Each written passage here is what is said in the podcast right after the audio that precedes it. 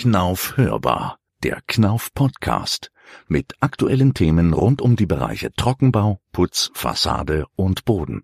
Ja, herzlich willkommen zu Hörbar, dem Podcast der Knauf Gips KG. Mein Name ist Bernd Litschewski und ich freue mich, dass Sie uns eingeschalten haben.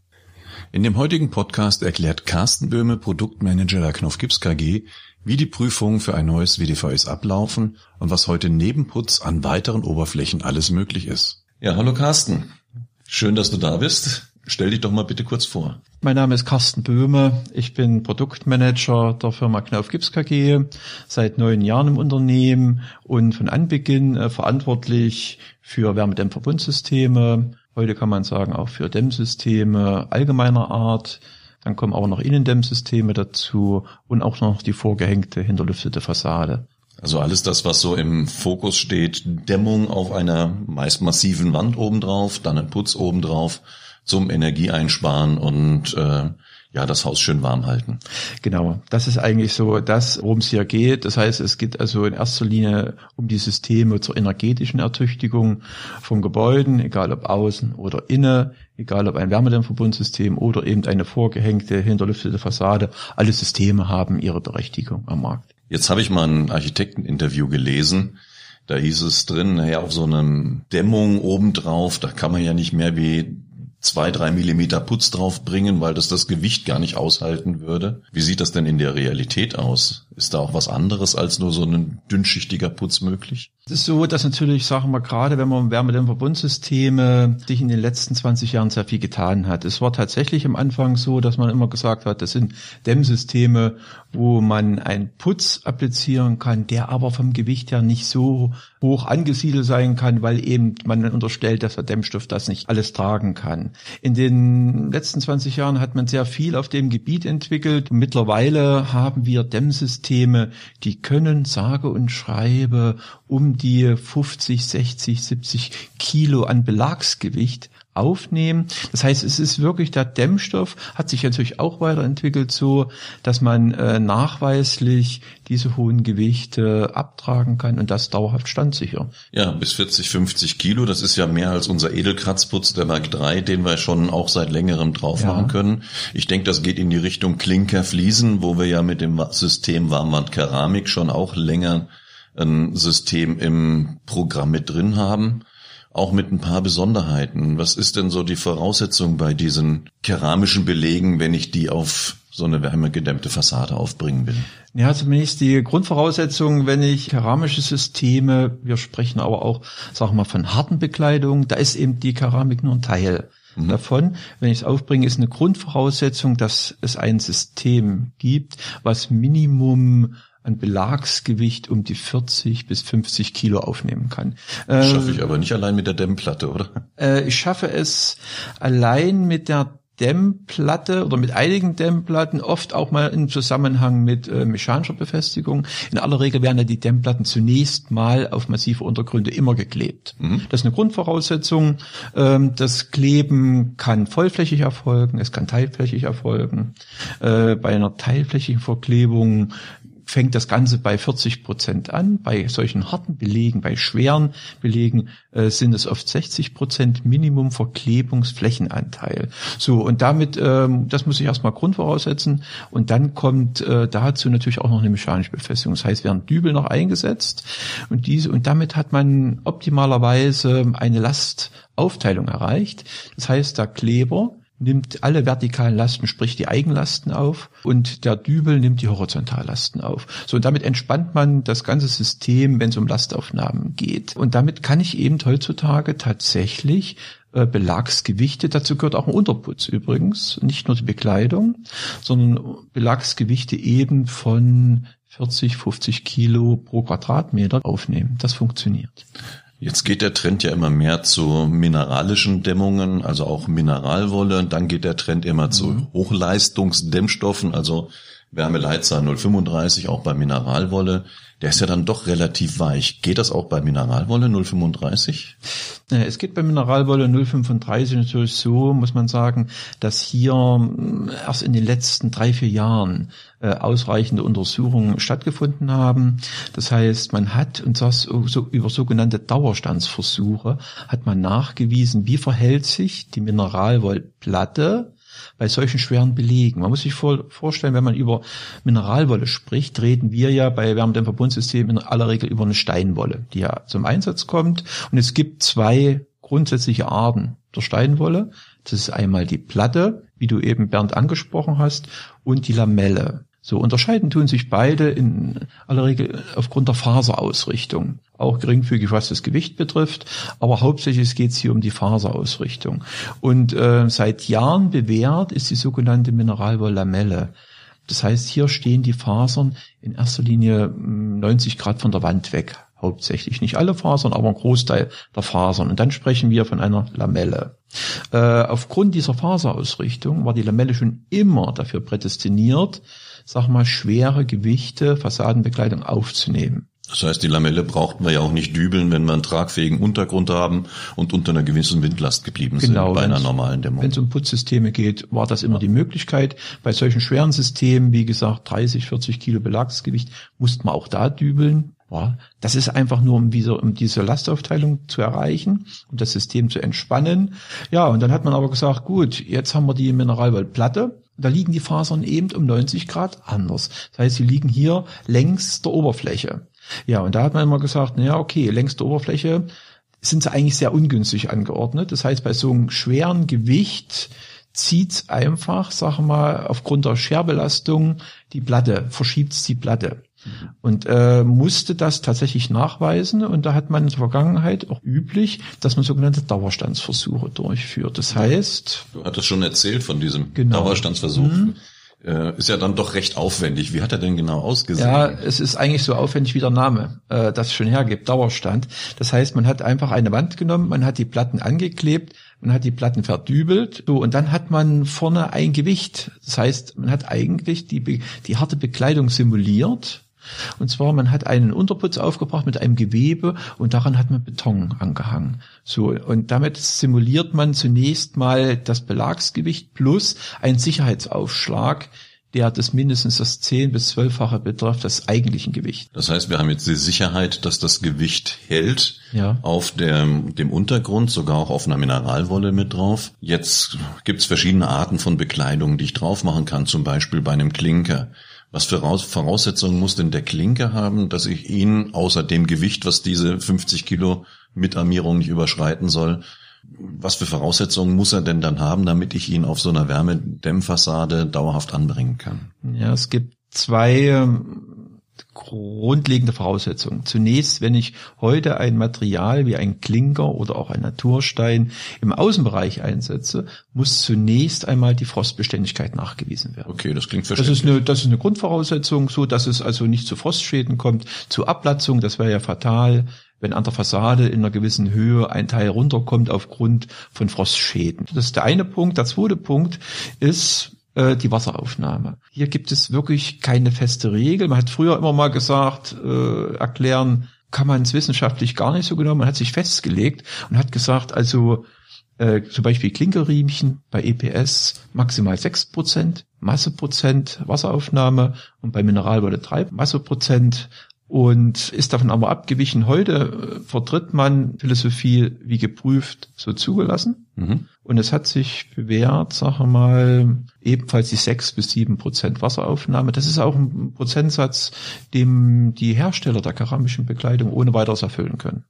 Äh, dann gibt es dazu, wenn man in diesen Bereichen äh, sich rumhorcht, auch Märkte wie den holländischen Markt. Die arbeiten sehr oft mit sogenannten Handformriemchen. Hand vom Riemchen, wie der Name sagt, ist eigentlich ein Riemchen, was ähm, nicht immer äh, eine harte rechteckige Form hat mit einer ganz glatten Oberfläche, sondern es ist eben handgeformt. Sieht ein bisschen älter, es rustikaler Sieht ein bisschen aus. rustikaler aus. Mhm. Und da ist es oft so, dass hier die Wasseraufnahme wesentlich höher ist. Das heißt, hier hat man Wasseraufnahmen im Masseprozent ungefähr um die 15 Prozent noch höher, vielleicht auch um die 20 Prozent. Und das muss man natürlich nachweisen. Jetzt haben wir ja unsere Zulassung gerade erst erweitert bekommen. Ja. Wo ist denn unsere Grenze nach oben? Äh, unsere Grenze ist momentan bei der keramischen Bekleidung liegt genau bei 7,4 Prozent. Mhm. Das heißt, damit können wir zunächst die eigentlich alle keramischen Bekleidung, die es gibt, äh, im Markt damit abdecken. Das ist okay, da gibt es also soweit keine Einschränkung. Was wir jetzt noch planen, ist eine Erweiterung der Zulassung eben um Handformriemchen um, um auch diesen Markt bedienen zu können. Und da werden wir dann von äh, Wasseraufnahmen um die knapp um die 16 Prozent reden. Geht dann jetzt Knauf auch in den Markt der Klinkerriemchen, dass Knauf auch Klinkerriemchen verkauft? Nein, das werden wir nicht tun. Also wir wollen natürlich, äh, sagen wir mal, diesen Schritt nicht gehen. Der Grund ist ganz einfach, die Vielfältigkeit ist zu groß. Es gibt Spezialfirmen, gerade Hersteller für keramische Bekleidung, äh, und da möchten wir uns nicht einschränken.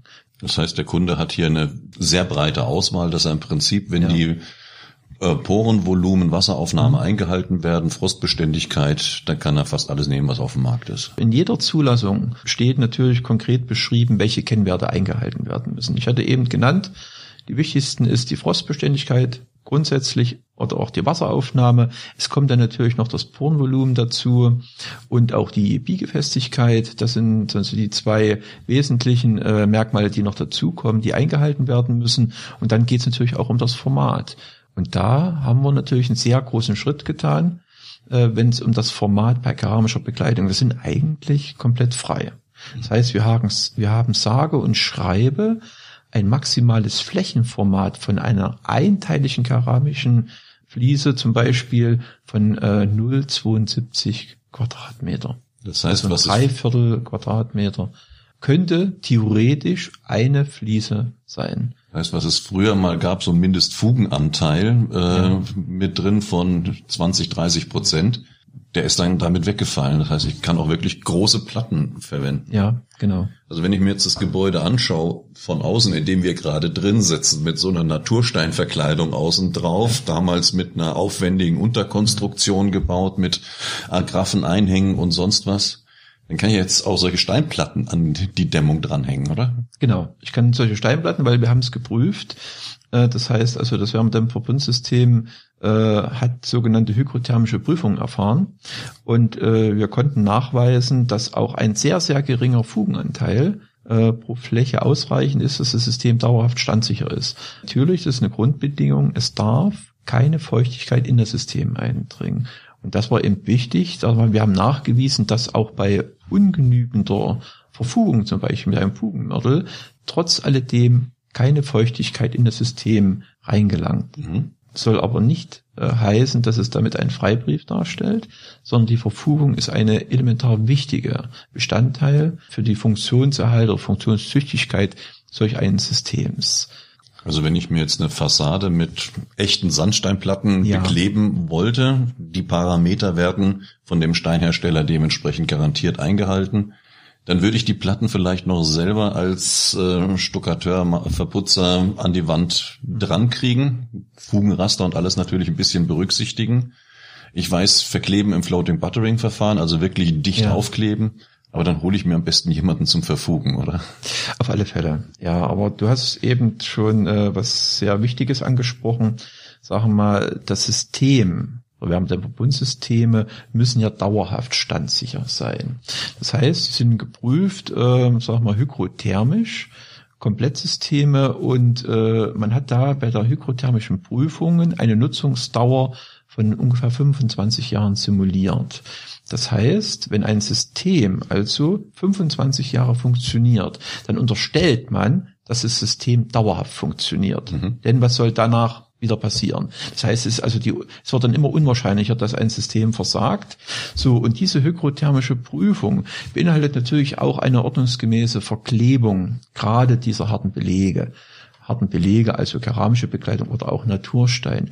Und äh, es ist nachgewiesen, dass nur das sogenannte Floating Buttering Verfahren äh, ausreichend für die Verklebung äh, von solchen harten Belegen taugt. Das bedeutet im Prinzip, Ich habe einmal den Mörtel, den ich aufzahne auf den Unterputz. Wir reden hier von einem Flexklebermörtel. Mhm. Und äh, ich brauche dann an der zweiten Seite noch die Rückseite des Belags, wo ich nochmal dünn ungefähr ein Millimeter frischen Mörtel aufziehe, glatt gestrichen und dann schwimme ich im Prinzip diesen Belag auf die Oberfläche ein. Und damit so, verhindere ich Hohlräume im Hintergrund. Genau, damit verhindere ich Hohlräume. Damit habe ich im Prinzip äh, die größtmögliche Fläche der Verklebung erreicht. So, und nur dieses Verfahren garantiert die ausreichende Verklebung. Wir haben Untersuchungen durchgeführt und haben gesagt, wir machen es einfach mal ohne Floating Buttering. Wir ziehen einfach nur einseitig einen Kleber auf. Und wir haben einen Halteverlust von über 50 Prozent erfahren. Das heißt, es funktioniert nicht mehr. Diese Arbeit muss man sich machen. Und auf deine Frage zurückzukommen, äh, was ist jetzt besser? Ist es der Stuckateur? Kann er das ausführen? Oder sollte man dafür zum Beispiel äh, klassischen Fliesenleger verwenden? Muss ich sagen, Stuckateur kann es auch. Das heißt, weil das ist einfach eine handwerkliche Herausforderung, die auch dem Stuckateur liegen muss. Das heißt, das Aufziehen eines Mörtels, egal ob mit der Zahntraufel oder mit einer glatten Kelle, egal auf Unterputz oder auf der Rückseite einer Fliese, das ist auch eine typische Stuckateurarbeit, die kann man machen. Äh, Wenn es darum geht, um die Verfugung äh, von, von diesen Oberflächen, dann ist es einfach eine Frage der Geschwindigkeit. Weil hier muss man wirklich sagen, gibt es Spezialfirmen, die den ganzen Tag nichts weiter machen, in Anführungsstrichen, als verfugen. sie sind wirklich in der Lage, kostengünstig aufgrund der Schnelligkeit, natürlich die Qualität muss dann immer noch passen, äh, diese Arbeiten auszuführen. Ja, Carsten. Das heißt, wir haben tolle neue Möglichkeiten mit den harten Belegen. Harte Belege klingt immer so ein bisschen ähm, komisch, aber sagen wir, Klinker, Fliese bis hin zum Naturstein, Flächengewicht 50 Kilo auf den Quadratmeter mit aufzubringen bei entsprechender Befestigung mhm. und entsprechenden Systemen. Ich denke, da können wir unseren Planern und Bauherren in Zukunft noch einiges mit anbieten. Ja, vielleicht eine, eine Sache noch, weil du hast eben das Flächengewicht angesprochen. Wir sind natürlich auch in der glücklichen Lage, dieses Jahr erstmals über eine Zulassung zu verfügen. Äh, wir haben dann Verbundsysteme mit Naturstein. Und da geregelt ist auch ein Natur, also sind Natursteine generell äh, mit einer Gesamtdicke von 20 Millimetern maximal. Und wenn man jetzt mal die Rohdichten annimmt und die Gewichte, und das bei 20 Millimetern, dann haben wir ein System, was nachweislich ein Belagsgewicht von über 80 Kilo aufnehmen kann. Oh. Und das ist natürlich schon eine Sache, äh, da muss die Qualität der Verarbeitung stimmen. Mhm. Ist so, Grundvoraussetzung aber die, die Dauerhaftigkeit ist nachgewiesen und das ist natürlich hochinteressant für den Architekten. Dann ist er in, in der Lage, sagen wir mal, auch äh, architektonisch vielfältig agieren zu können. Wir haben zum einen eine maximale Dicke von 20 Millimetern. Wir haben zum anderen ein, gerade im Natursteinbereich, eine, die Längsseite einer Platte von 1,20 Meter geregelt und mit einer Fläche von 0,72 Quadratmeter.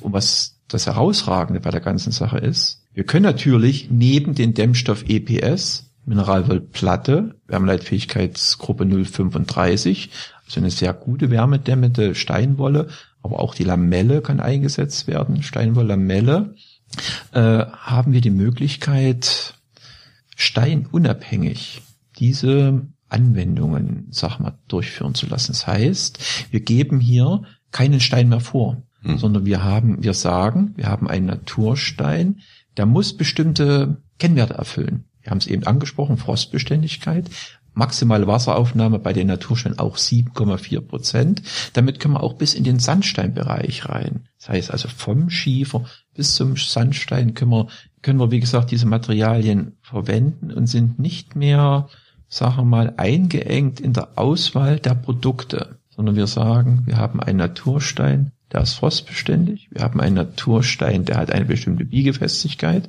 eine maximale Wasseraufnahme und dann kann dieser Naturstein eingesetzt werden. Das heißt also, wir verfügen derzeit gerade im Bereich Naturstein über eines der leistungsfähigsten Systeme überhaupt auf dem deutschen Markt. Klasse. Da freue ich mich, wenn ich die ersten Objekte dann auch live mit angucken kann. Mhm. Ich danke dir für die Infos. Schön, dass du dir Zeit genommen hast für das Gespräch, Carsten. Und ich danke dir vielmals, dass ich die Gelegenheit bekommen habe, ein bisschen, sagen wir mal, von meiner Arbeit auch zu erzählen. Man ist ja schon äh, in gewissem Maßen stolz, wenn man sieht, äh, was für leistungsfähige Systeme die Firma Knauf derzeit am Markt anbieten kann. Ja, dann danke und tschüss. Danke, tschüss. Ja, wieder vielen Dank auch an Sie für das Zuhören. Wir hoffen, dass Ihnen diese Folge der Knauf hörbar gefallen hat. Und wenn Sie Fragen, Wünsche und Anregungen zu diesem Podcast haben, dann senden Sie doch eine Mail an hörbar.knauf.de.